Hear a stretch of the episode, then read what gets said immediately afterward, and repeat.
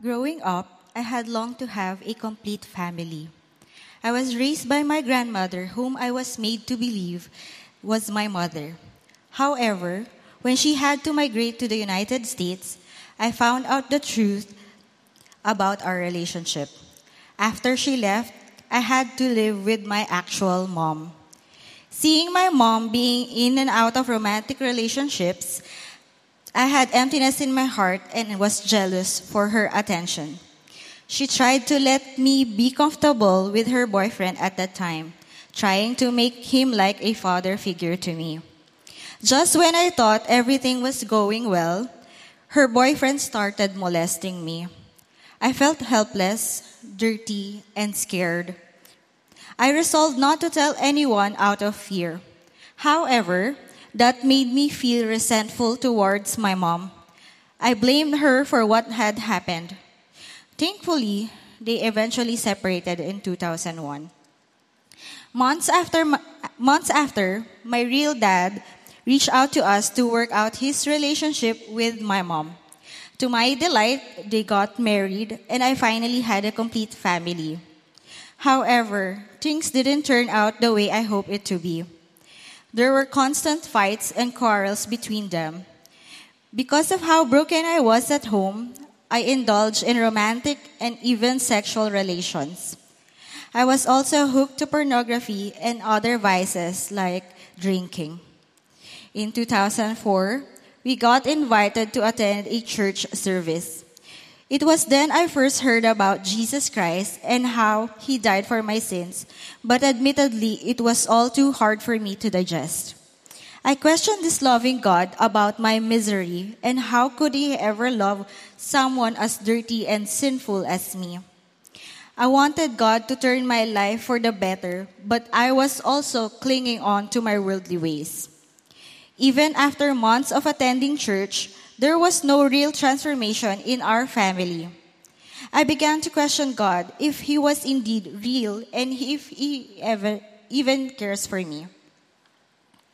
In two thousand six, after my parents stayed together for almost four years, their marriage soon ended in a messy separation. I found out my mother got pregnant by another man. Their separation devastated me. At the age fifteen, I ran away from the presence of my family. But since I have little knowledge of how to be independent, I tried different ways to make ends meet. At the lowest point in my life and out of desperation to stay away from my family and to survive, I've made the worst decision of putting myself out and selling my body for sex. Doing so made me despise myself and look at myself as nothing more than dirty, unwanted, and a slave to sin. My habits became worse. I would often go out for clubbing and drinking till the break of dawn. I continued being in and out of relationships and even having casual sex with different men. One night, after getting home drunk, I knelt down in desperation and earnestly prayed for God to find me. I told Him how tired I was, feeling alone, broken, and messed up. But God, in His sovereignty, had a rescue plan for me. One day, my landlady decided to lock up my apartment due to accumulated unpaid bills and rent. I had nowhere to go that time. Out of the blue, my mom's sister found me in a convenience store where I was staying for the night. Not long after, she helped me reconnect with my mom. After adjusting to being with my mom again, a family friend invited me to an event in C C F, Alabang. In that event, I accepted God's invitation to return to Him. I prayed for forgiveness and repented of my sins. I know I was broken and had a messy past, but I learned that God is a God of second chances. My life after God rescued me, indeed, was never the same. I started attending Bible studies in the year twenty ten and have also joined youth retreats. In twenty eleven, God granted me the opportunity to serve Him in our campus ministry. I began to be involved in sharing the gospel and holding Bible studies with my schoolmates. Soon after, I also started my own D group in our church. Even after college, I continued to dedicate my single years in serving God, using every opportunity to minister to people who I could see my old self in. By God's grace, He renewed my relationship with my family. I have forgiven my parents and have sought their forgiveness as well. I am walking with God now as a married woman, serving Him together with my husband in C C F, Dagupan, and in the community where He has placed us to grow. Praise God. By His grace, I have been walking with Him for almost fourteen years now, since He has rescued me from my dark past. I hold Galatians two twenty in my heart and borrow the words of the Apostle Paul. It says, I have been crucified with Christ, and I no longer live, but Christ lives in me. The life I now live in the body, I live in by faith in the Son of God, who loved me and gave Himself for me. My name is Faya Sugayu, once living a defeated, sinful life, now living victoriously through Jesus Christ. Praise God. Praise God. Praise God, sister. Now, do you know that Faya is happily married to Steve? Is God amazing? Yes or no? I realized something. No matter what is your past, under the grace of God, God can give you a new beginning. Amen? And that is our message today. But before we do that, let's pray for this couple. Everybody, if you don't mind, raise your right hand. Let's pray. Lord God, I want to thank You for Steve, and above all, for Faya, for giving her a humble heart to share her past, to encourage others, and above all, to glorify Your name.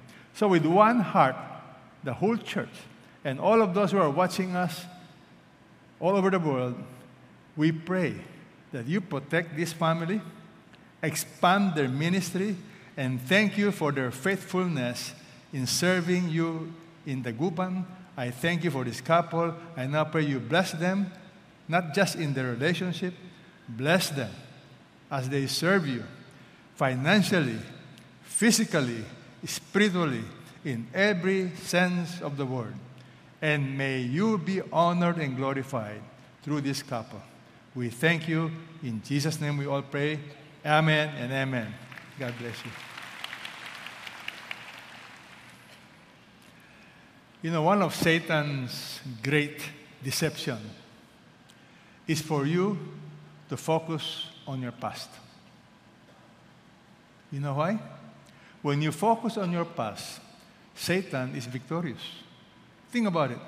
You cannot change your past. By focusing on the past, what are you going to accomplish? Pretty soon, you begin blaming the past. Like Faya, blaming her parents, blaming the people who abuse her, and you become a basket case. And that's what Satan wants, for you to blame others, to blame your past. But God is different. You know, God is amazing. I don't know if we can uh, bring out that amazing scripture that God gave me this week. It's found in Isaiah. I want you to read this. Isaiah forty-three. Let's read this together, okay? Everybody, do not call to mind the former things or ponder things of the past. Stop focusing on the past. Behold, I will do something new. It will spring forth. Will you not be aware of it? Look at the promise of God for you. I will even make a roadway in the wilderness, rivers in the desert. Some of you are living in the wilderness. Your future seems impossible. And God is saying, you know what? Don't focus on your past. I want to make something new. Today, it can be your new day. Are you ready for it? Do you know how to accept the new day that God wants you to have? All right. Let's turn to Joshua chapter two. Joshua chapter two is an amazing chapter because it talks about a girl by the name of Rahab. Rahab was a prostitute. Humanly speaking, you can never imagine how God can use this girl because her past was awful. She cannot change her past. Look at what was going against Rahab. She belonged to a culture that is pagan. They worship many gods. Her past, all of her experiences, is doomed to destroy her future. Yet something happened to her. And you know what happened to her? I call that the grace of God. What's my proof? Are you ready? All right. Joshua chapter two, I've entitled this message, Victorious Faith Brings Victorious Living. Everybody read this. Victorious faith brings victorious living. Now, why is this important? You know, I've discovered many of us live defeated lives. You know the Lord, but you don't have joy, you don't have peace. Your life is like in the desert. In Tagalog, pabanjing-banjing na lang. Okay? You go through routines. You come to church out of duty. You pray, but there is no real connection with God. You don't really know what's going to happen to your life. I have good news for you. Victorious faith. I will teach you how to have real faith based on the story of Rahab. And the result will be victorious living. Now, let me ask you a question. What enters your mind when you think of the word faith? Okay, let's start with this group. What is faith to you? You know, by looking at me, we are not going to go anywhere. Say something. What is faith? Believe? Trust? Trust? Anything else? You see, we deal with generalities. Faith. Believe. What do you believe? I believe. What do you believe? I believe what the church believes. What does the church believe? The church believes in what I believe. In Tagalog, malabo. I'm going to teach you what is biblical faith. Biblical faith always has an object. No, there's no such thing as faith in faith. Faith always has an object. You exercise faith every day. Look at you now. Why are you relaxed and seated on the chair? Why? Because you believe the chair will support you. You are exercising faith. Yes or no? Yeah. What about when you take a ride on the airplane? Are you exercising faith? You are exercising faith on a pilot you don't even know. When you go to a restaurant and you eat, are you trusting the food? You don't even know if the cook spit on it, okay? I remember this story in Ong Pin. You know, this policeman kept asking for money. He keeps extorting people. Then he came to Christ. And then he told the restaurant owner, you know, sir, I will not ask money anymore from you. I am now born again. And the restaurant owner said, okay, I will no longer spit saliva on your food. Crazy. My friend, what is biblical faith? Are you ready? Biblical faith is putting your trust in who God is, His promises. Putting your faith, putting your trust in Jesus, who He is, His promises. On His character. It always has an object. Your faith is useless if the object is unreliable. It doesn't matter how big your faith is. Think about it. It doesn't matter how big your faith is if the object of your faith is totally unreliable. It's like a woman She has great faith. She married a man. But that man is totally unreliable. Her faith will be shattered because the object of her faith is totally unreliable. And I'm asking you, it doesn't matter how big your faith is or how small. Just put it on the most reliable being in the universe, God. God is big, God is faithful, He's powerful, and you can trust Him. And that is the story of Rahab. Are we ready? All right.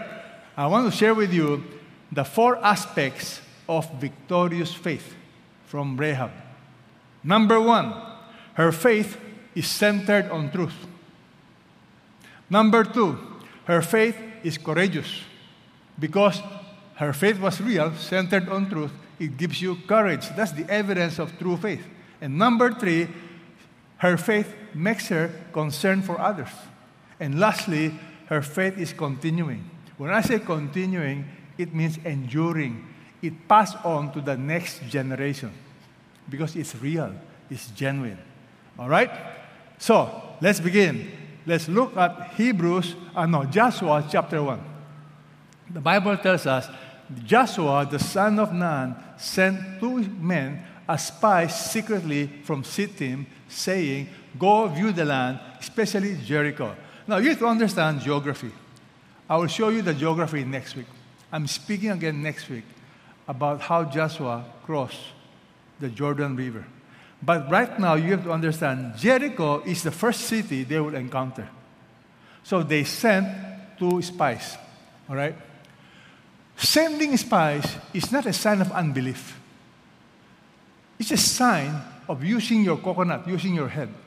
While God has promised Joshua, you, I'm giving you this land. Do you recall last Sunday, our message last Sunday? Do you recall? What is victorious faith? Victorious living, number one, align with God's purpose, God's promises, and God's precepts. Do things God's way, and that's a guarantee to success, to victory. God's what? Purpose. God's purpose is for them to enter the promised land. But they sent two spies. Why? Not because of unbelief. You know, a man of faith will also do his part.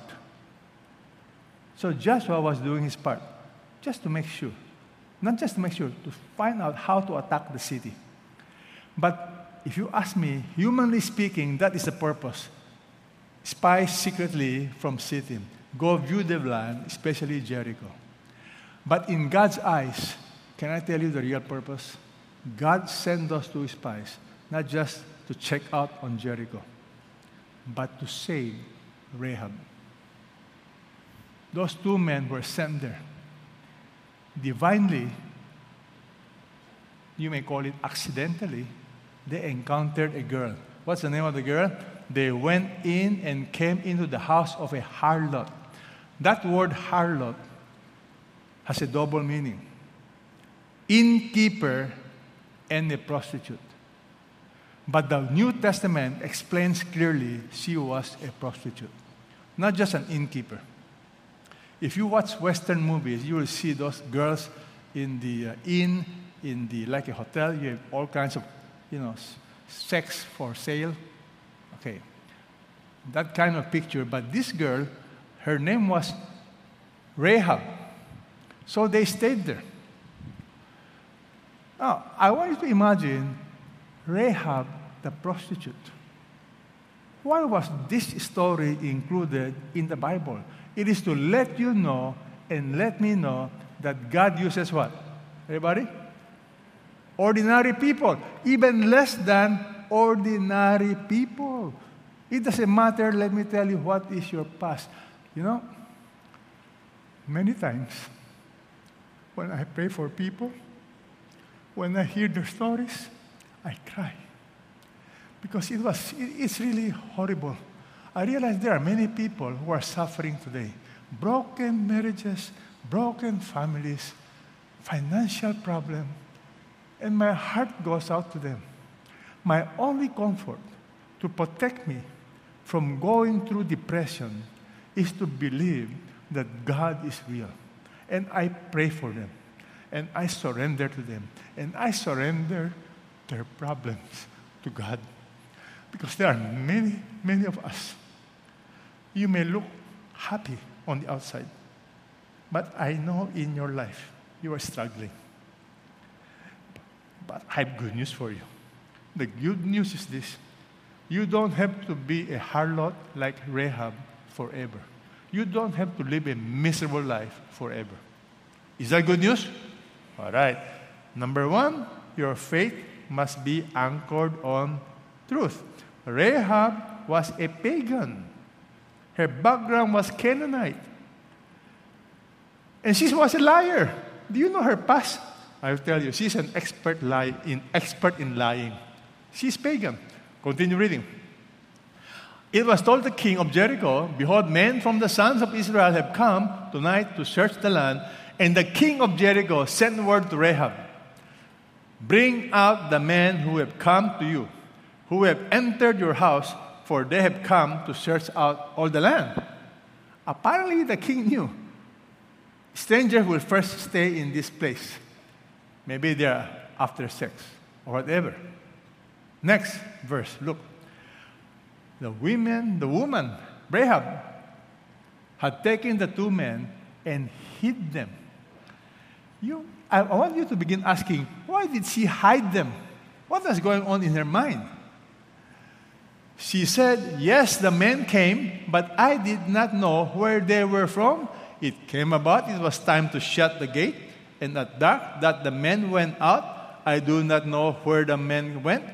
Pursue them quickly, for you will overtake them." Was she a good liar? Yes or no? Read the next verse.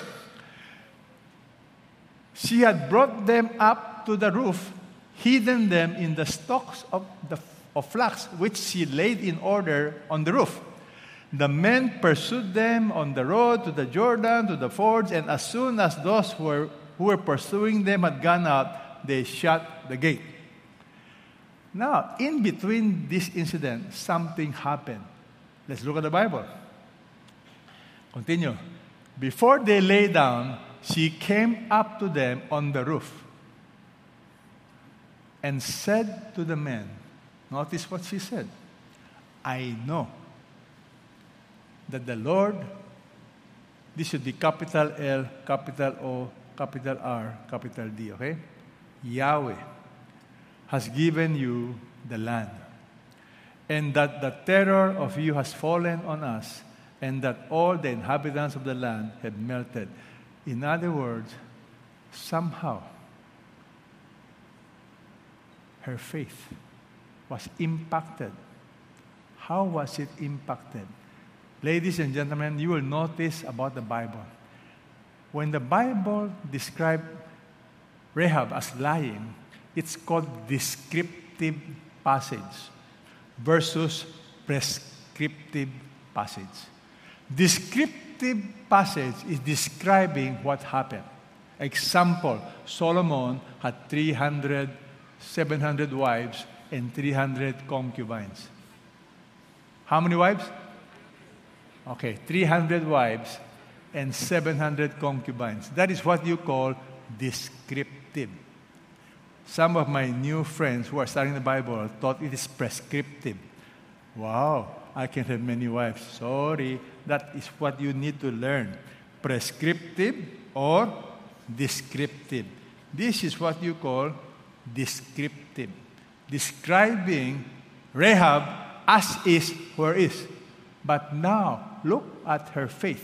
She said, "I know that the Lord has given you the land." What else does she know about God? Read the next verse. "We have heard how the Lord," capital L, capital O, capital R, capital D, "dried up the water of the Red Sea before you when you came out of Egypt, and what you did to the two kings of Amorites, Sihon and Og." In other words, ladies and gentlemen, when you read the entire Bible, you begin to see how God is at work. The miracle in Egypt to open the Red Sea for the people to cross over apparently was known throughout the land. It is a historical event. It is not just in the Bible. When those of you who will go with us to Egypt, I will show you on the curbstone how the Egyptians describe what happened to Israel. So this is something known in that part of the world. But the truth is this. You can hear testimonies, you can read the Bible in your head, but it does not affect your heart. Only the grace of God will do something in your heart. I have many friends, many people, they come here every Sunday. Or they go to other churches every week. Guess what happened? Nothing. Do you know there are some people who are growing up in Christian families? They know the Bible. But it's all in the head. Nothing happens. That's what you call dead faith. That is not victorious faith. I want you to learn how to have victorious faith. Victorious faith is real faith. It is centered on truth. You see, how do we make decisions? Can I tell you how people make decisions? Beware of misplaced faith. But before I tell you misplaced faith, I want you to read one more verse down. When we heard of it, our hearts melted. No courage remained in any man any longer. Look at what she declared. For the Lord, again. Is this capital or small letter? Capital, ano? In my imagination, parang maliit eh. Okay. So this is capital. Every time you have your Bible and it's capital L, capital O, capital R, capital D, it's referring to the name of God, Yahweh. Literally, it's Yahweh. It is so sacred that they don't translate it literally. So it's capital L O R D. Look at her confession. The Lord your God, look, everybody read. He is God in heaven, above, and on earth beneath. Apparently, by this time, Rahab was no longer a pagan. Somehow, in her heart, she knew that Yahweh, the God of Israel, is the God of heaven and on earth. Is that amazing, yes or no? How come, of all the people, she was the only one who is believing that? Do you understand the meaning of grace? The grace of God, something we don't deserve. God's grace will touch your heart. If you have a hardened heart right now, if you are struggling with obedience, listen to me. If you are struggling with God, you are fighting with God, there's only one solution. Look at me. The only solution is you get on your knees and you humble yourself before God, and you humble yourself and you tell God, Lord, something is wrong with me. I don't have a heart for you. Will you change my heart? I guarantee you, if you pray sincerely, God will change your heart. But you have to admit that something's wrong with your life. If you don't admit something's wrong with your life and you keep blaming others, you keep blaming your past, nothing is going to happen to you. You will just get worse. Okay? So, Rahab was touched by the Lord, and she decided God is the real God. She placed her faith. It's called anchored, centered on truth.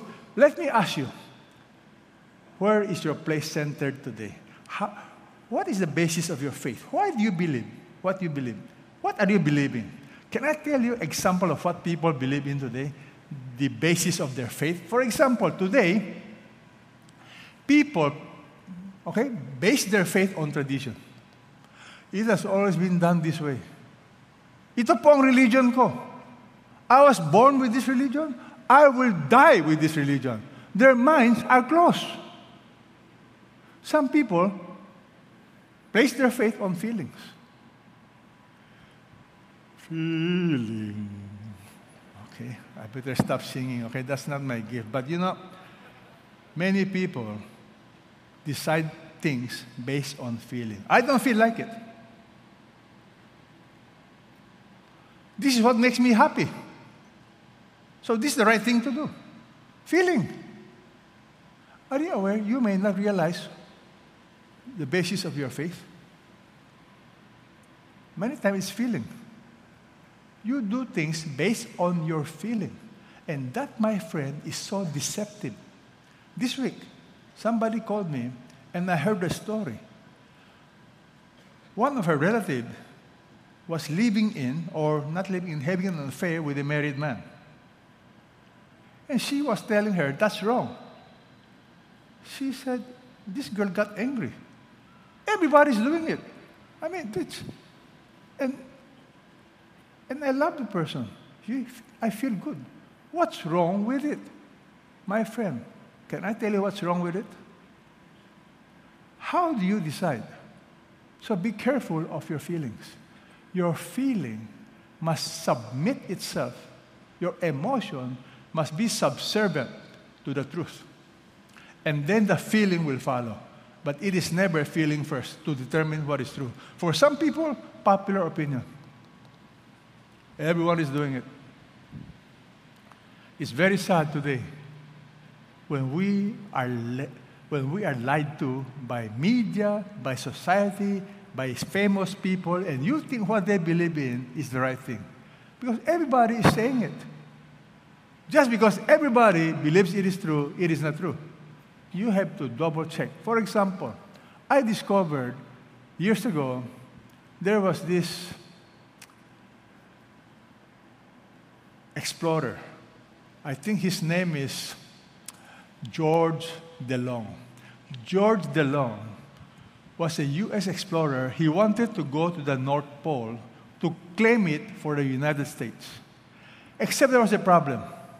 He believes in a map that was prepared by a man by the name of Doctor Henrik Peterman.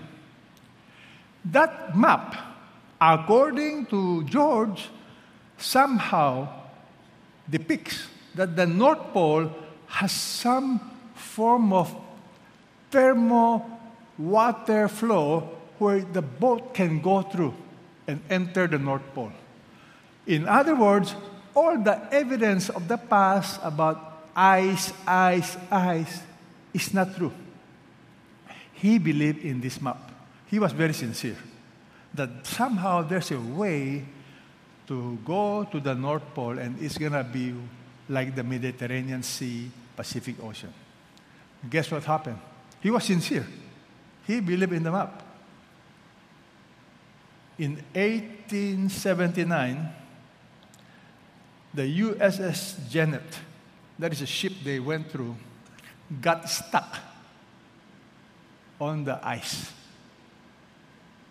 And it finally dawned upon him. They got stuck for two years, trying to find a way out. They have to get out of the boat. Would you believe it? If you look at his diary, he said, it is really a delusion. There is no such thing. There is no such thing as open polar seas. There's no such thing in the North Pole. The map is wrong.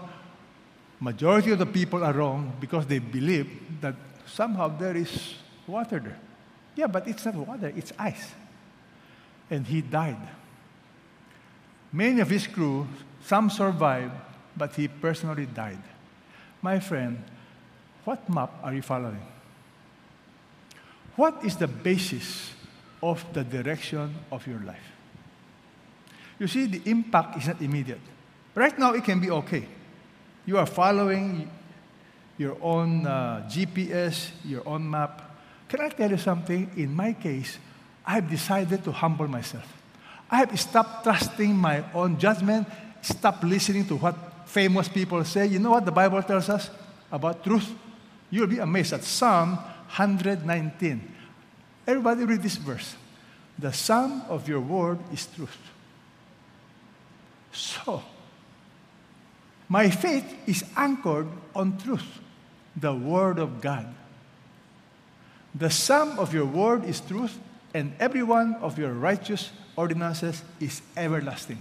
My friend, eventually, your faith is a choice.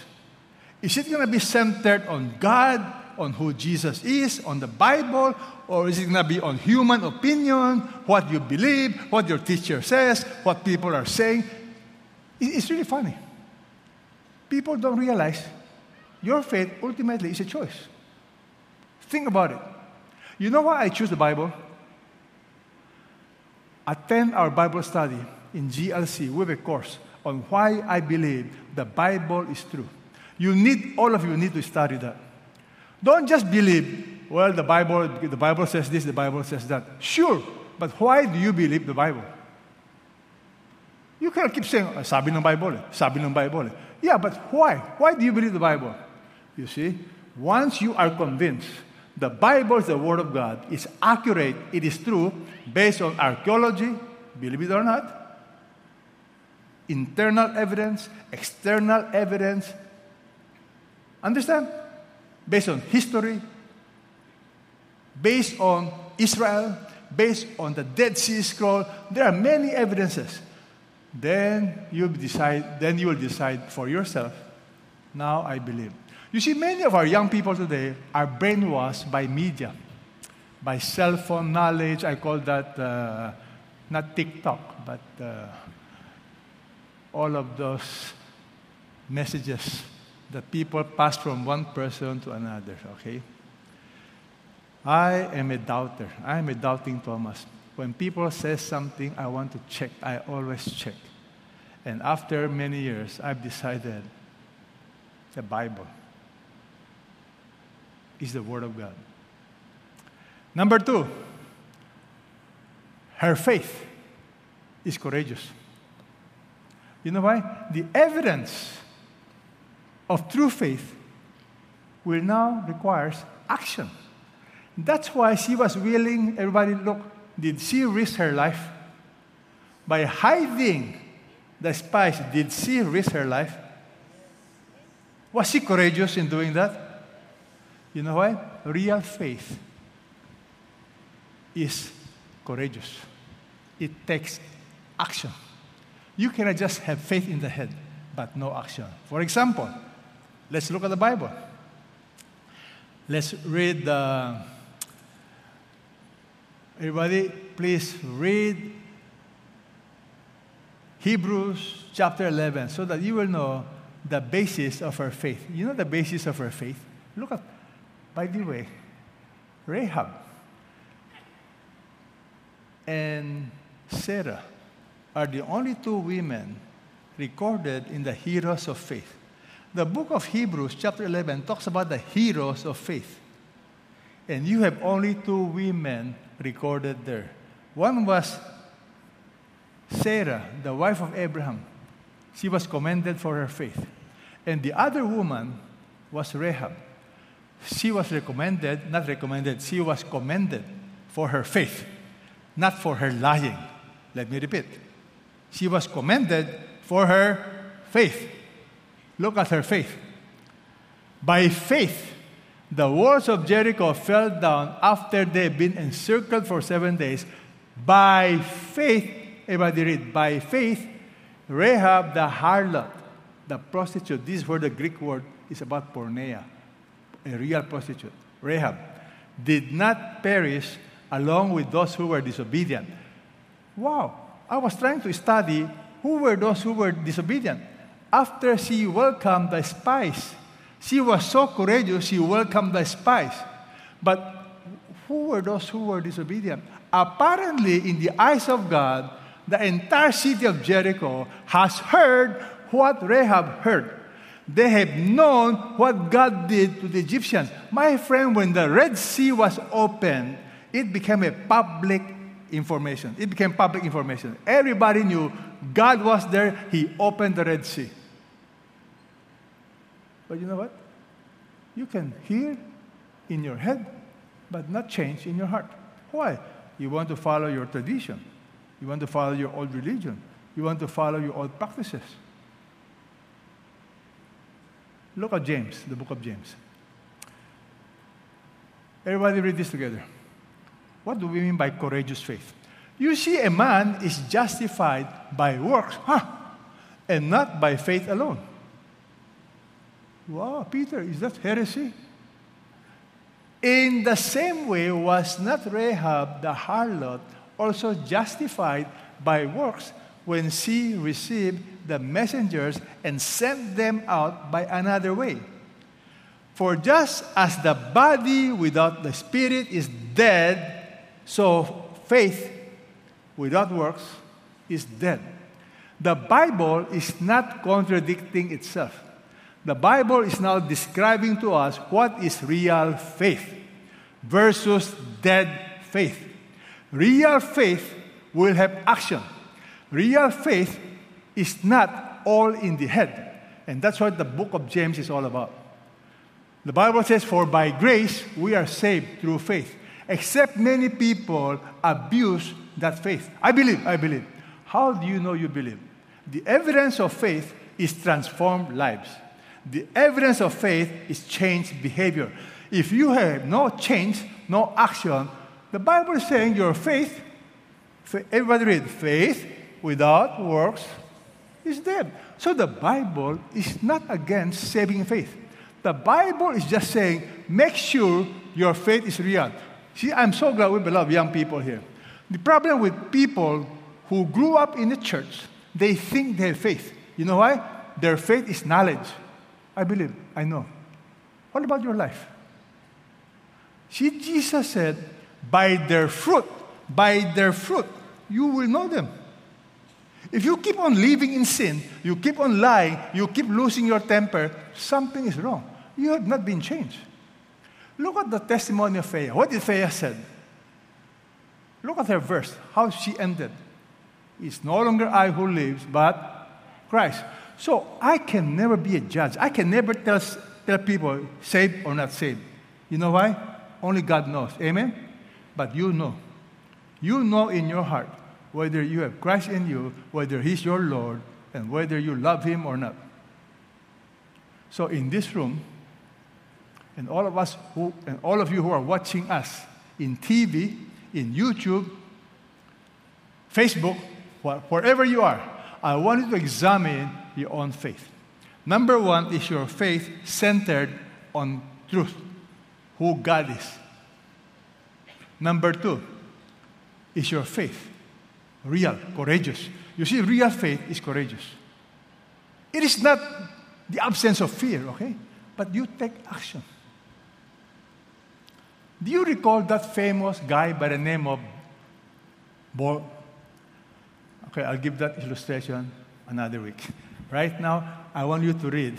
Okay, this is amazing story about genuine faith versus uh, not genuine faith. Courageous faith. If you analyze James chapter two, what do you notice about the faith of Rahab? Was not Rahab the harlot justified by works when she received the messengers and sent them out by another way? What the Bible is saying, because Rahab believed in who God is, that God's going to give them the whole land. She did what she did because faith will produce what? Deeds. If you don't have deeds, something is not right. Do you know every time you follow God, it takes courage? Let me give you an example. Those of you who are in business, to pay taxes properly takes courage. Because many people fear, what will happen to me? Takes faith. To be honest takes faith. I remember one of our members was given bribe money. He was given bribe money. He refused. The amount is big. When he reported to his wife, the wife was very sad. And I'm being honest. Because when you're honest, sometimes you say no. But, but to make a long story short, I hope someday this guy will give a testimony. He's very careful not to give testimony yet because he does not want to implicate the other government officials. But the reality is, uh, I know many, many of you, you're honest, and you're willing to sacrifice financial gain because you put your trust in God. But can I tell you something? Look at your life. You will experience amazing blessing. And this guy recently was blessed. But when you make those steps, it's not always easy. I remember years ago when C C F was beginning, there was a girl who was living in with a married man for the simple reason because he was the sugar daddy. Have you heard of that term, sugar daddy? Because how will she earn a living? But she came and came to know Jesus. And she knew that was wrong. So she made a tough decision. Remember, faith is courageous. Of course, there is fear. It's never the absence of fear, but your courage transcends your fear. You know her fear? Who will take care of my children? Who will take care of me? Would you believe it? God bless her. She was able to put up her own company, Manpower Export. And then she put up a security agency. But she will never experience this if she did not give up everything for the Lord. You see, when you are desperate, God gives you ideas. That's the time grace kicks in. So some of you, you need to ask yourself, what kind of faith do I have? Real faith? Centered on Christ? Centered on truth? Courageous? Some of you, God is telling you now, start a new group. You should start a small group. You should start serving me. And you know what you're doing? You're still sitting in your chair. You know why? You're afraid. You're afraid to step out of your comfort zone. Serving God will always take courage. So some of you, I'm telling you now, you need to step up. Do what God wants you to do. You know what? You will never know what God can do in your life, through your life, until you step out in faith. Amen? Okay, here's my promise for you from the Bible. In Psalm, the Bible tells us, everybody read this, when I am afraid, I will put my trust in you. In God, whose word I praise, in God I put my trust, I shall not be afraid. In other words, when I am afraid, the meaning of this is it's normal to be afraid from time to time. Every time you're afraid, it's a call to prayer. When I am afraid, what will you do? I will now change my mindset. I will put my trust in you. My wife gave me a quotation today. She said, "You," she said, what, what do you think of this? Trust in God and trust yourself to God. When you trust in God, you entrust everything to God. Okay? In God, whose word I praise, in God I put my trust. So, my friend, how's your faith? Courageous? Okay. Last, uh, almost last. Third point. Mabilis na third point. You know why? Third point is concern for others. You know, her faith was so real. She was concerned for others. Look at what the Bible tells us. Look at her victorious faith. Okay? Victorious faith. Now, therefore, please swear to me by the Lord, since I have dealt kindly with you, you will also deal kindly with me, my father's household. Give me a pledge of truth. Spare my father and my mother and my brothers and my sisters with all who belong to them and deliver our lives from death. She was concerned for her family. Do you realize Rahab was single? She has no husband. So she just said, will you save my father, my mother, my brothers, my sisters, and all belong to them? A concern for others. Do you have concern for others? Yes or no? You know, I was surprised at the way the Apostle Paul shows concern. To show concern for others, I have two suggestions. Number one, watch your life. Make sure you honor God. Number two, you witness with your mouth. But start with your life and then with your mouth. What's the use of talking about Jesus when you live like the devil? Okay? So, today, I want you to be concerned with your loved ones by reaching out to them. How do you reach out to them? Watch your life. Pray for them. Share the gospel with them. Many of us are good in sharing the gospel. You know, I'm so glad when uh, Alvin brought his father. This is a public information, so I can talk about your father, okay? His father, you can video camera them if you want. Alvin, this is public information, so I don't mind sharing.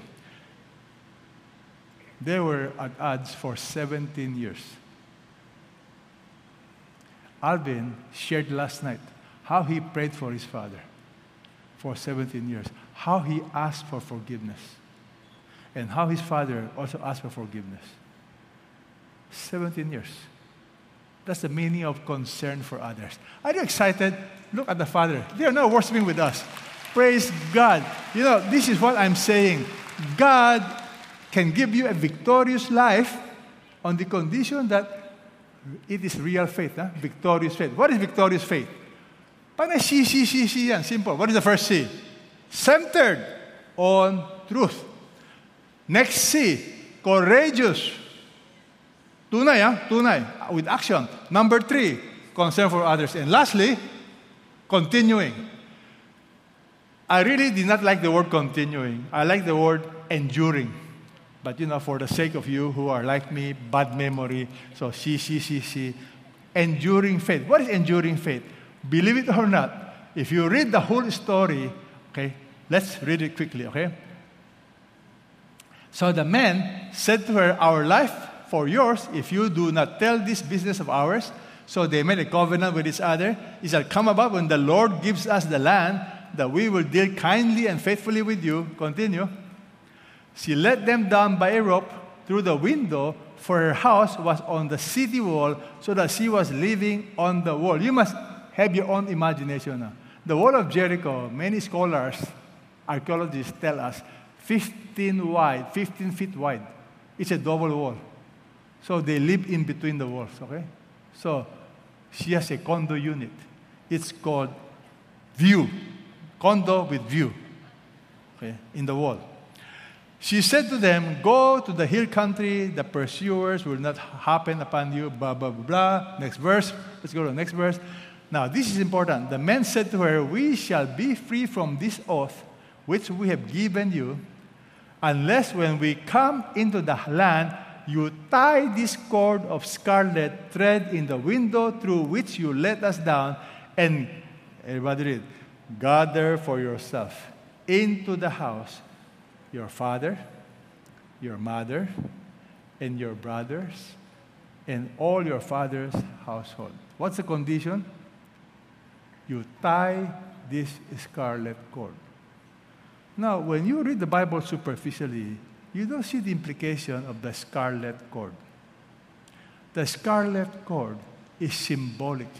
Throughout the Bible, from Genesis to Revelation, you see the blood of Jesus sprinkled throughout the Bible. Why is it colored red? Why? It's symbolic. It's like a prophecy of what Christ will do for us. You tie this scarlet cord. Why?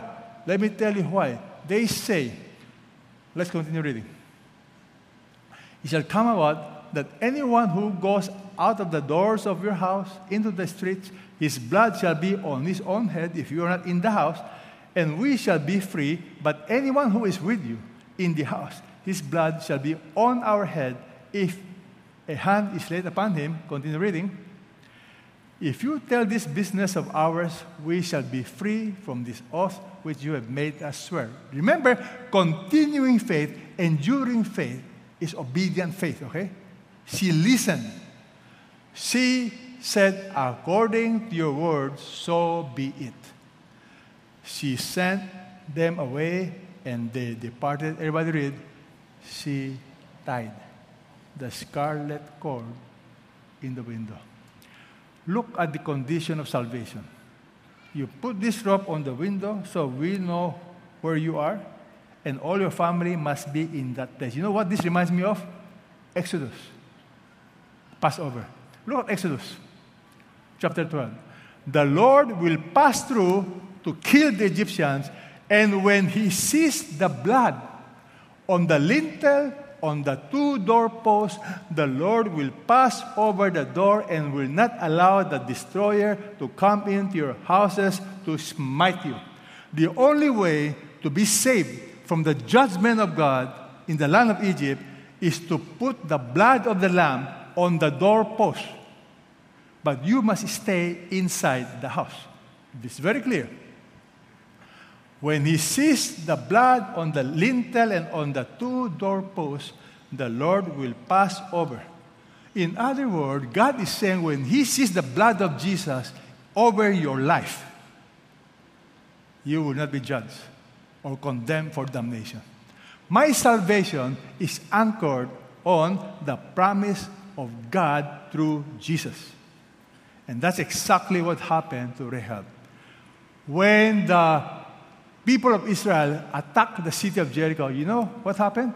Let me show you. The Bible tells us Rahab, the harlot, and her father's household, and all she had, Joshua spared. And she has lived in the midst of Israel to this day. Rahab survived when everybody else died. People, you need to understand now, the only way you will survive the coming judgment is when you are in the blood of Jesus, when you have Jesus as your Lord and Savior. You know what's most amazing? Rahab was mentioned three times in the New Testament. The third time is this. She became the ancestor of Jesus. Ah, are you aware of that? Look at Matthew. The record of the genealogy of Jesus, the Messiah, the Son of God, the son of Abraham. How in the world did God do this? To show you and to show me that nobody is so bad that the grace of God cannot rehabilitate. Look at Rahab. Rahab was the father of Boaz by Rahab. In other words, Salmon was the father of Boaz by Rahab. Rahab intermarried. And he, she produced a guy by the name of Boaz, father of Obed by Ruth. And Obed, the father of Jesse. Jesse was the father of David. In other words, Rahab was one of the ancestors, great-great-great-grandmother of who? Jesus. Now, can you ever ask yourself, why did God choose a prostitute? That, to me, is the amazing thing about the grace of God. All of you can be used by God. No one is so bad that is beyond hope. You're only if you are willing to humble yourself, if you are willing to change. Are you willing to change for a new beginning? Let's bow our heads and pray. As your heads are bowed down, if God has spoken to you and you are willing to change, like Rahab, you are willing to transfer your faith from other gods, from yourself to Jesus, I want to pray for you. Will you raise your hand? Praise God. You see, today can be your new beginning. Higher. And those of you who raise your hands, I want you to pray this prayer with me, okay? Lord Jesus, I realize my faith is misplaced. I realize you are the Savior. I realize no matter what is my past, I can have a new beginning. So Jesus, today, I place my trust in you. Lord Jesus, I invite you today as my Lord and my Savior. I surrender to you my past. I surrender to you my failures. And today is my new day. Help me to walk with you. Help me to follow you. From this day onward, Lord, I want my faith to be real, centered on truth. I want my faith to have evidence, courageous, and help me to be concerned for others. And help my faith to be passed on to the next generation.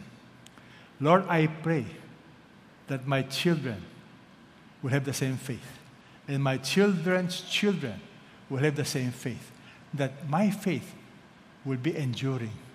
It will continue. Only by grace can that be accomplished. So I surrender my life to you. In Jesus' name I pray. Amen and amen. God bless you.